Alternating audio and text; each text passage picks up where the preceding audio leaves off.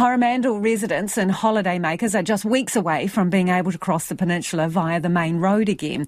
State Highway 25A was washed away in the summer storms and a massive rebuild operation's been underway.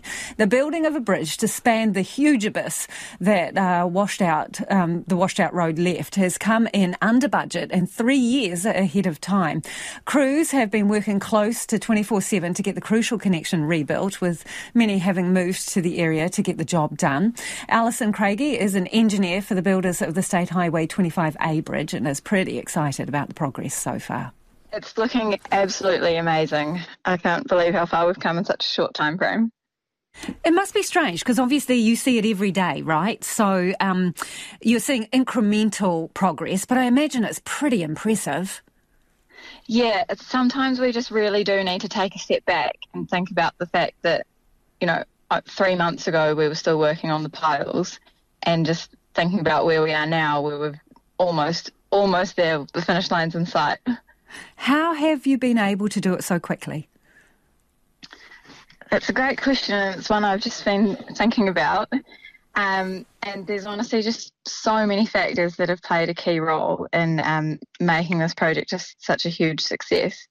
We've got an amazing team on the ground doing the work, and they just, we've all had the same goal right from the start, just, you know, getting these communities reconnected. And everyone's just been working so hard to make that happen. Um, we've been putting night shifts on as required you know, to make sure we get over the line. Um, there's just been also incredible support from like the outside suppliers and subcontractors. So just the whole industry seems to understand the importance of getting this bridge open. Um, also, the design team have been really involved. Um, I think we've basically had them on speed dial for whenever we need to run through things or, you know, go through alternative options. Um, yeah, just just so many things. I can't even list them all right now. Yeah, and the locals seem really happy and they've got a huge respect for all of you working on that bridge and making it happen so fast. How does that make you feel? Honestly, it just feels so special that the locals have been really welcoming.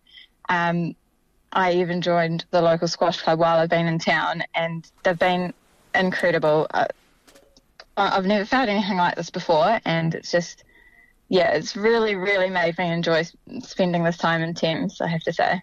How is the squash club? Do you let them win? Uh, not always. not really in my nature. But we've had some great matches down there, and um, I've just met some amazing people at the squash club. And uh, honestly, I wouldn't have been able to get through this project without their support. They've just been so welcoming, and I, I can't say enough about the squash club. Hey, um, bridges are your thing, right? You're an engineer, but m- you have mainly exclusively worked on bridges. What's the deal? What do you love about them so much? Well, I don't really know how it happened. I kind of just worked on bridges when I was straight out of uni. Um, yeah, got thrown onto the Waterview Connection project, uh, working on the bridges coming in and out of the tunnels there, and um, yeah, was lucky enough to be able to continue on on some further bridge projects after that. And uh, I don't know what it is, but I just I just love everything about them. The concrete, the steel, reinforcing, um, yeah, all the small details, and just yeah, I, I really really enjoy bridges. You're a bridge nerd. yeah, a little bit. so, so close to finishing. What do you reckon it's going to be like when you finally say, "Okay, that's it, she's done"? It's just, yeah, it's going to be so special. Um, just can't wait to see the communities being reconnected and their reactions. Um, yeah, just really, really looking forward to that moment when we start getting people from side to side. I suppose living there, you have come to learn how much they probably rely on that stretch of road, have you? Yeah, definitely. There's, there's a lot of things that probably people who aren't in those areas wouldn't really think about. Um, you know, you might have your business set up on one side, but you, you're basically losing all, all, the work that you may have been getting from the other side. Um, there's families that are disconnected. I don't know. There's people who go to school on one side and live on the other. It, it's just, it's a lot more than just baches. You know, it's people's livelihoods, and it's just a massive, yeah, just it's going to mean so much to everyone to get this this um, bridge open. What do you think it'll be like to see the first car go over?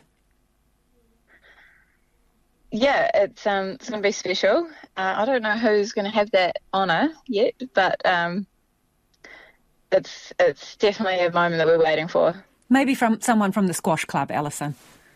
Yeah, definitely. They deserve it. Everyone deserves it. And that is Alison Craigie, a bridge building engineer who's working on the State Highway 25A bridge. It's coming in under budget and three months, three months ahead of schedule, which is pretty impressive.